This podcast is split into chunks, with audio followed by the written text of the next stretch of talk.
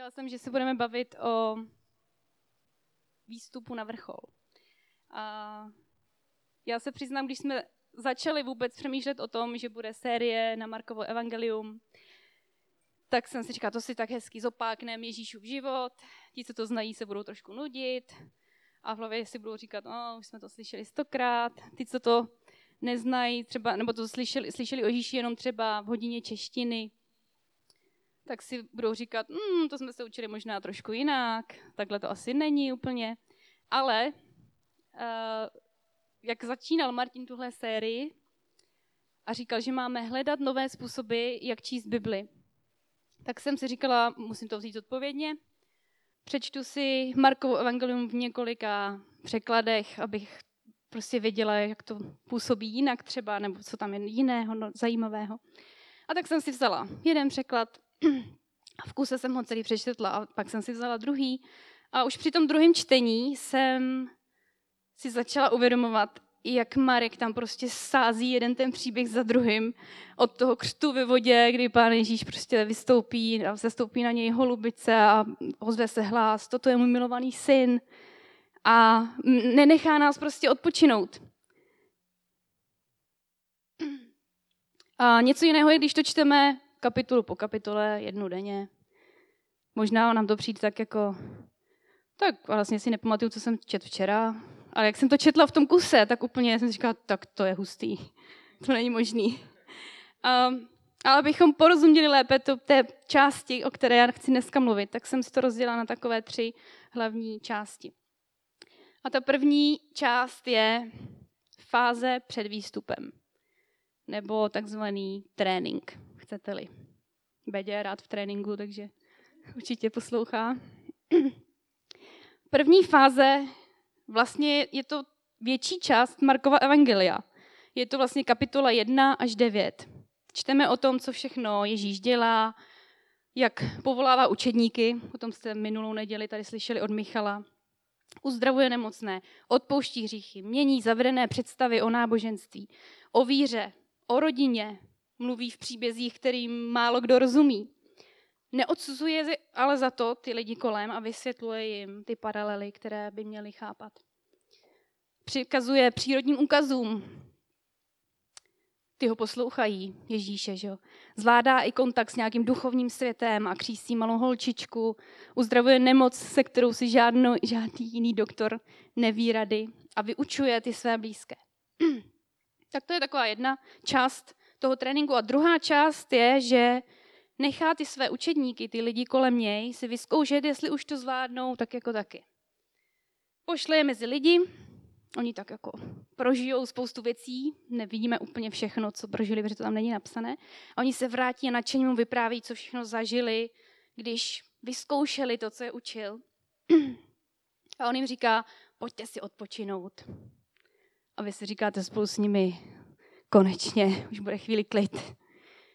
Ale lidé kolem jim nedají pokoj a, zase prostě přijdou a chtějí slyšet, co jim má říct.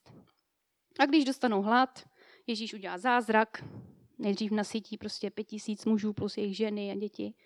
Pak čteme další příběh, další čtyři tisíce mužů plus ženy a děti, takže kolik to bylo tisíc, jo?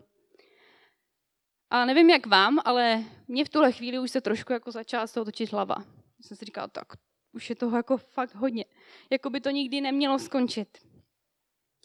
Ale pokud byste chtěli tady ty jednotlivé příběhy se víc uh, do nich ponořit, více poznat, tak opravdu, možná se budu opakovat, ale doporučuji vám knihu Králův kříž, kterou máme od Martina doporučenou k téhle sérii. Opravdu stojí za to. Jela jsem s ní na dovolenou a nemohla jsem se od ní odtrhnout. Takže tam jsou popsané víc ty příběhy dopodrobna. A tak Marek popisuje Ježíše v těch kapitolách, o kterých jsem mluvila. Říká, jaký je. Popisuje jeho lásku k lidem, zbožnost, nesmírnou úctu k Bohu, nadpřirozenou moc. A učedníci to všechno sledují a pozorují ho, učí se od něj a najednou přichází otázka. Ježíš se ptá, za koho mě pokládají lidé? Jako kdyby chtěl slyšet nějaký drby, jako že, co se teď jako říká? A oni říkají, no, tak někdo říká, že jsi jako Eliáš, někdo říká, že jsi jako Jan Křtitel, či nějaký další prorok, což byli významní lidé e, izraelské historie. A jakoby připouštěli, že prostě může se vrátit někdo z minulosti, nebo že může mít takové vlastnosti. A, ale já věřím tomu, že Ježíš se neptal na tu otázku proto, aby slyšel nějaký drby, ale že ji položil s nějakým záměrem. Zajímalo ho, co z těch různých řečí a z toho, co se o něm povídá, co z toho vyvodili oni sami. A přichází další otázka. Ptá se, a za koho mě pokládáte vy? A poštol Petr odpovídá jakoby za všechny a říká, ty jsi mesiáš. A křesťané dnešní doby si říkají, super, konečně jim to došlo.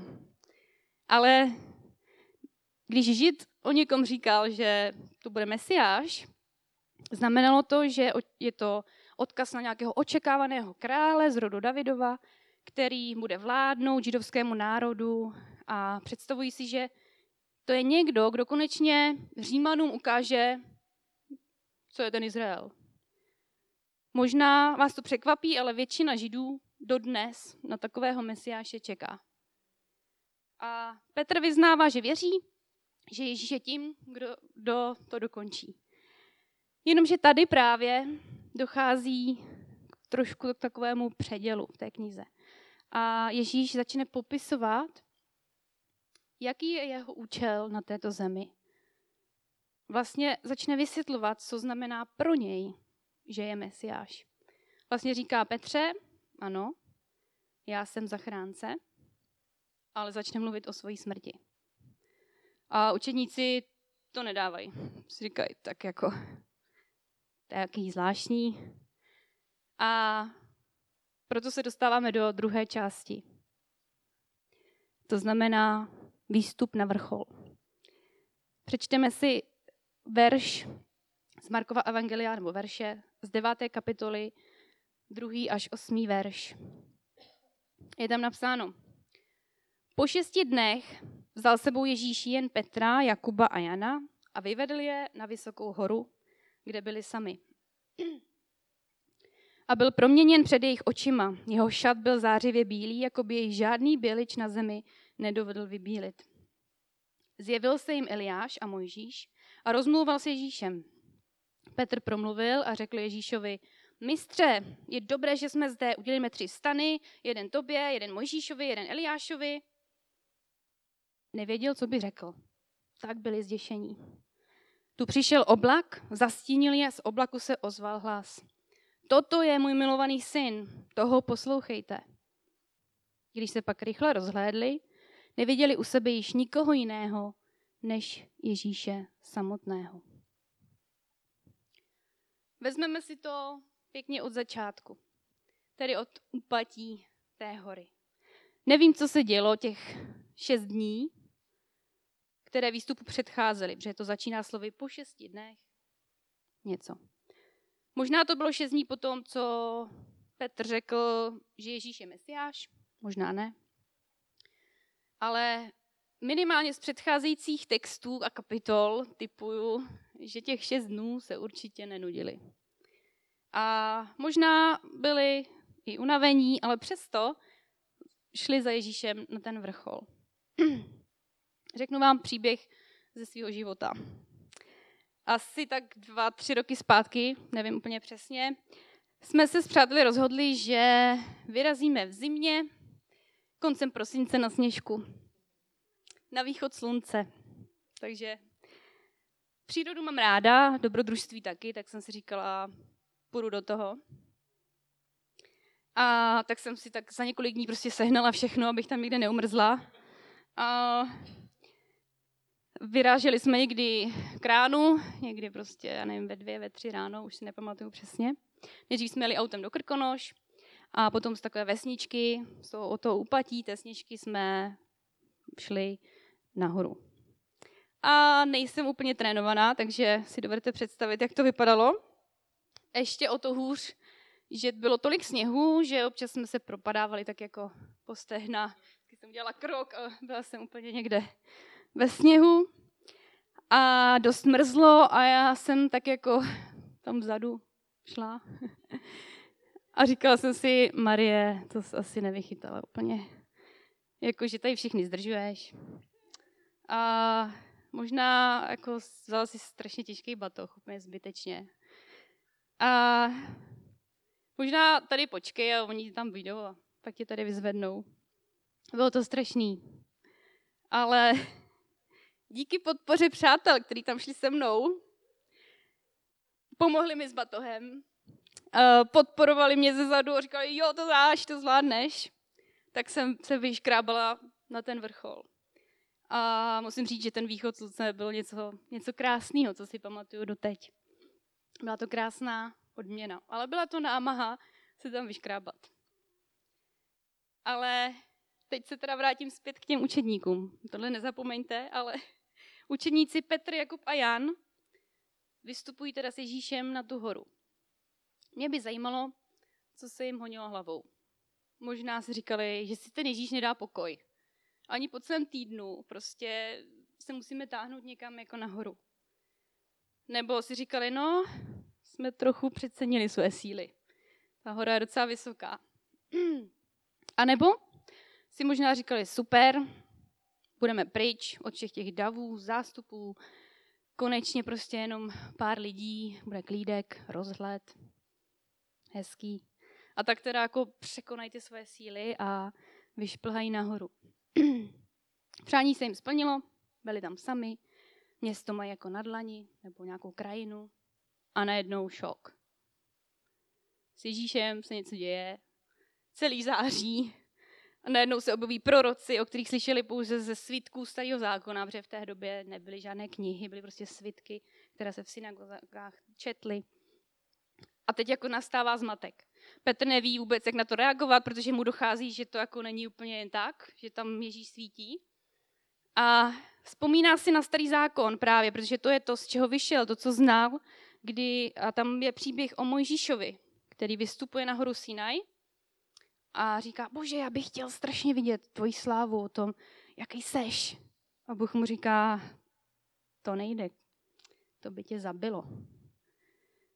A teď Petr tohle to si na to vzpomíná a říká, no, tak ještě v těch, v těch dobách to fungovalo tak, že aby jako nezemřeli všichni, když Bůh přijde, tak se postavili nějaký stany a tam určitý lidé tam mohli jít a potom sdělovali ostatním, co Bůh říká. A tak říká, postavíme tu tři stánky. Než to ale stačil doříct, tak je zahalil oblak boží slávy a slyšeli boží hlas, stejně jako na začátku té knihy, Toto je můj milovaný syn, toho poslouchejte.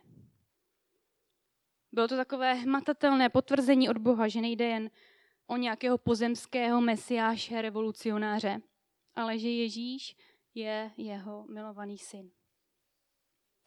Viděli Ježíše, jaký je ve skutečnosti. Zažili boží dotek. Myslím si, že na to nikdy nezapomněli. Možná chvilkama, ale když to, k tomu se potom dostaneme. A Bůh promluvil a řekl, že Ježíš je jeho milovaný syn, zjevil svoji slávu a oni nezemřeli. To bylo průkopnické, to bylo něco ne, ne, neslíchaného. A Bůh vyjádřil ten svůj postoj lásky. My bychom to dneska mohli nazvat postoj uctívání.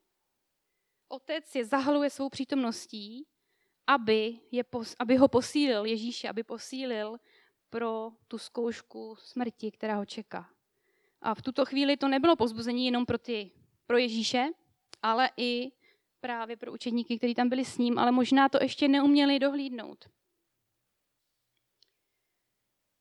Takže uctívání nebo v tomto kontextu možná třeba vyznání neznamenalo jen věřit. Petr, Jakub a Jan prostě v Boha věřili už dřív, než se vydali na tu horu. A Petr už předtím prohlásil, ty jsi mesiáš. Teď ale zjistili, že to není asi mesiáš v tom smyslu, jaký si doteď představovali.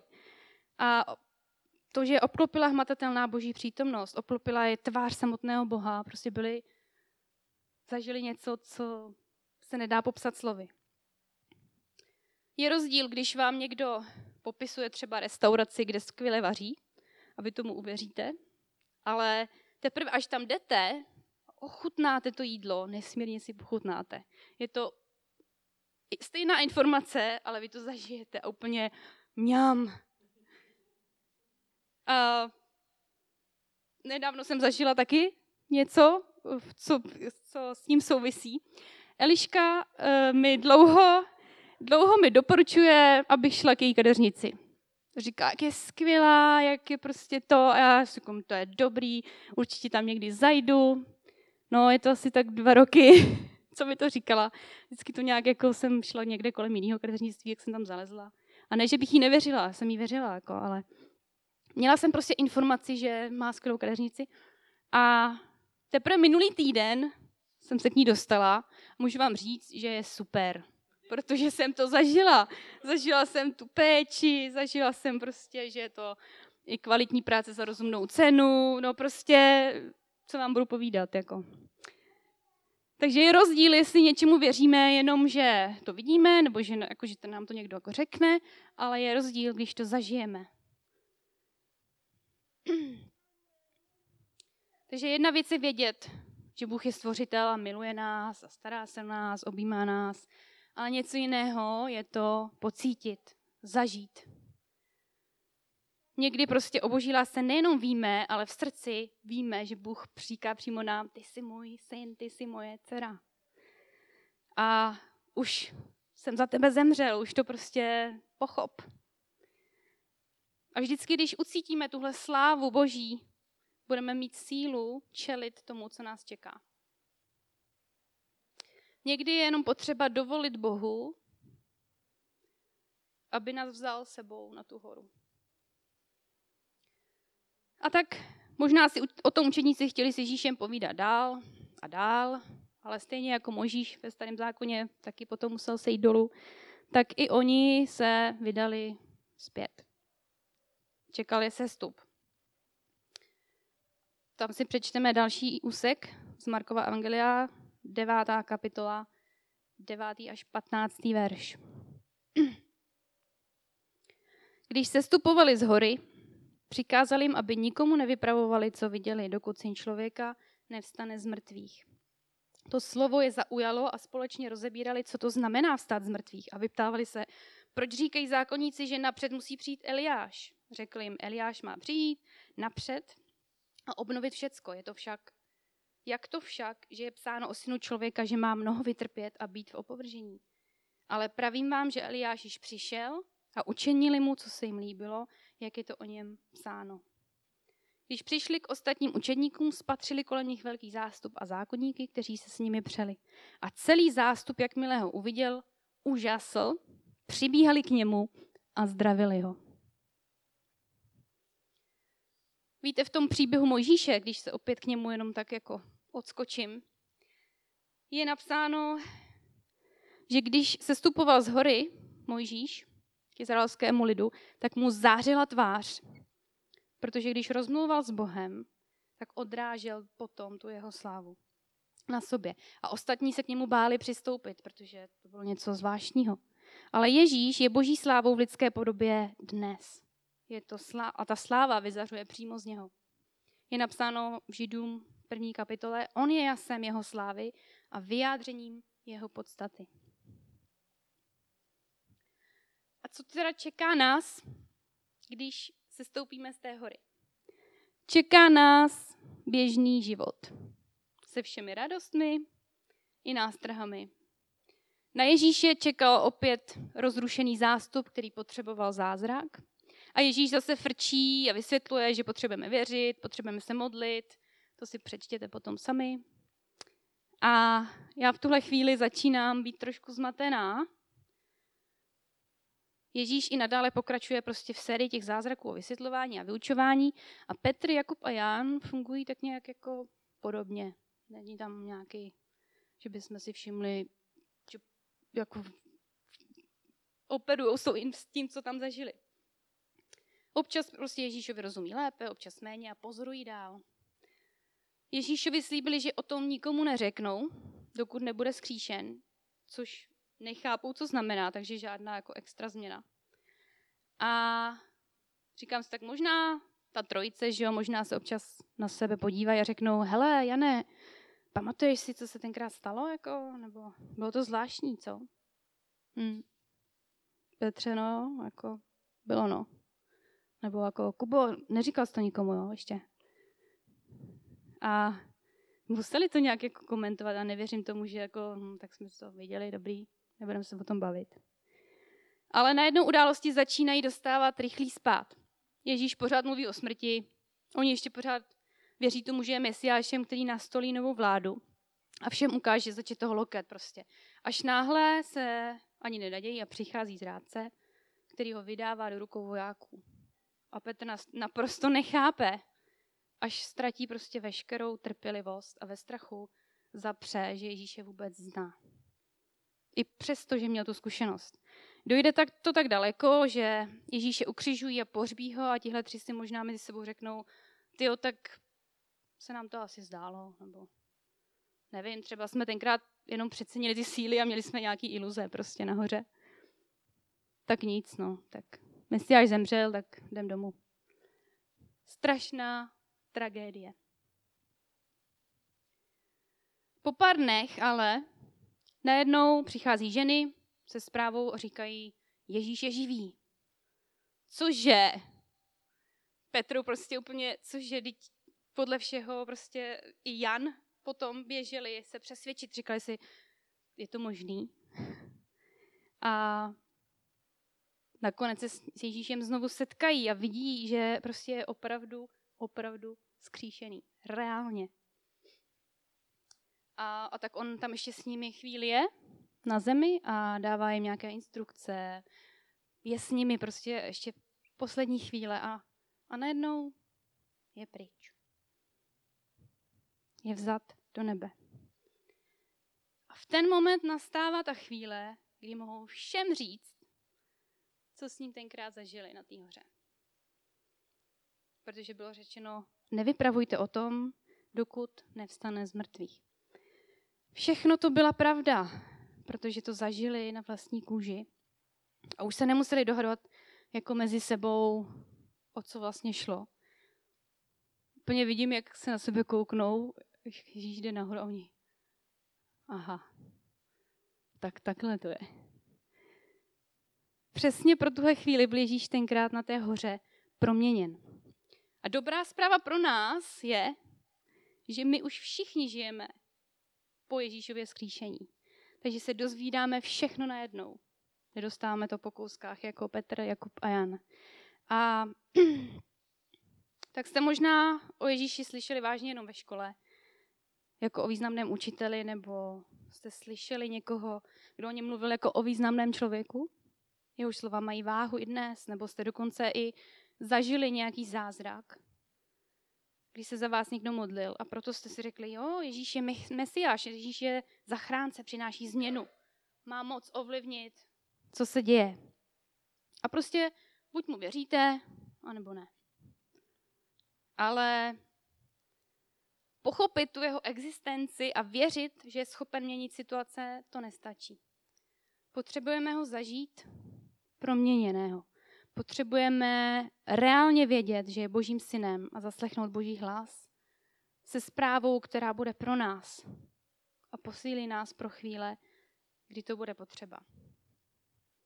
Potřebujeme tak obrazně být zahaleni, jako kdybyste si vzali deku, tou přítomností, ve které by člověk starého zákona asi zemřel.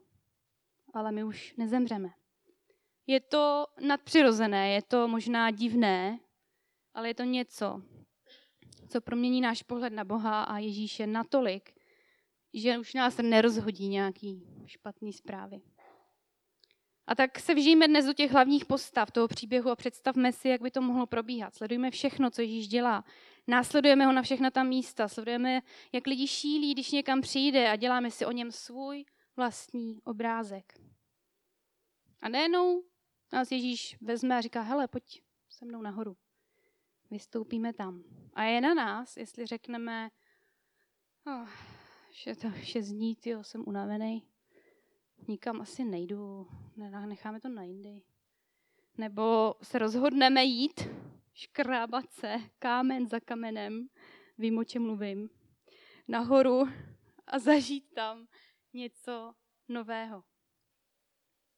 Možná se bojíme, stydíme, nechceme se strapnit, nebo stavíme na tom, co znali naše babičky, ale Ježíš může i dnes zazářit, zazářit do, pro nás. Může nás zahalit svou přítomností a promluvit přesně to, co potřebujeme slyšet.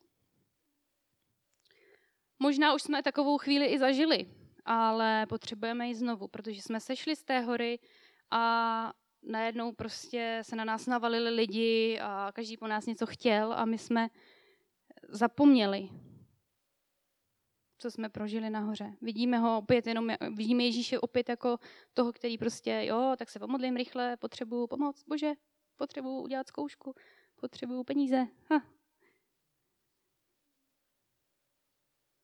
A, ale je třeba jít dál svědomím, co jsem na té hoře viděl. A fungovat i ve chvíli, kdy se mi o zázraku může jen zdát. Protože Bůh, mám strašně ráda tuhle větu, Bůh je vždycky jen na modlitbu daleko. A poprosím, jestli byste mohli přijít. A já bych vám chtěla přát, abyste takové setkání mohli reálně zažít. Ať už právě dnes, nebo minimálně ve chvíli, kdy to bude potřeba. Abyste, aby jsme mohli všichni uctívat Boha, můžeme ho uctívat různými způsoby ať už sami nebo při nějakém společném setkání. A na těch společných setkáních to znáte, že začínáme písněmi a vyznáváme, kým pro nás je v těch písních. On nám, a on nás potom může zahalit do nějaké své přítomnosti a blízkosti, promluvit k nám. Jsou ale i jiné způsoby. Neříkám, že Ježíš přichází jenom v písních, to určitě ne. Ale uh, možná jsou to slova, která by vás samotné nenapadla, ale tím, že jsou před vámi, tak si řeknete, no jo, já potřebuji tohle vyznávat. A stejně jako Ježíš na té hoře nebyl sám, ale měl s sebou několik svých blízkých, i my na tomto místě nejsme sami. Každý z nás se sem doškrábal možná jiným tempem, a, ale někdy za to, že jsme tam, kde jsme, vděčíme těm, kteří jsou kolem nás a nevzdali to s námi. A nenechali nás prostě sedět někde u cesty, že si nás vyzvednou, až půjdou zpátky. Ale proto, že nás podpořili a prostě šli s náma až nahoru, tak jsme na tom vrcholu. A teď Bůh nás může překvapit něčím, co promění nejen tu naši cestu zpět, ale celý zbytek života. Tak se chci modlit na závěr a chci, aby jsme potom zpívali jednu píseň, která mluví o tom, že Bůh je naším domovem. Je to místo, kde zažíváme věci, které možná jakoby nejsou něčím, co pochopíme, ale zažijeme to ve svém srdci.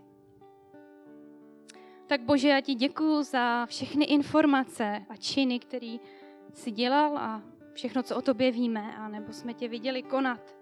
Děkuji ti za to, že díky Ježíši, kterého jsi poslal na zem, my můžeme zažít tvou blízkost a nemuset zemřít, když jdeš kolem nás. Prosíme tě, aby, abys pro nás nezůstal jenom činitelem zázraků nebo přítelem nebo laskavým člověkem, ale abychom mohli zažít ve správný čas tebe proměněného. Tebe jako Božího syna, což nás naplní nadějí a radostí, abychom mohli prožívat to, čemu jsme uvěřili.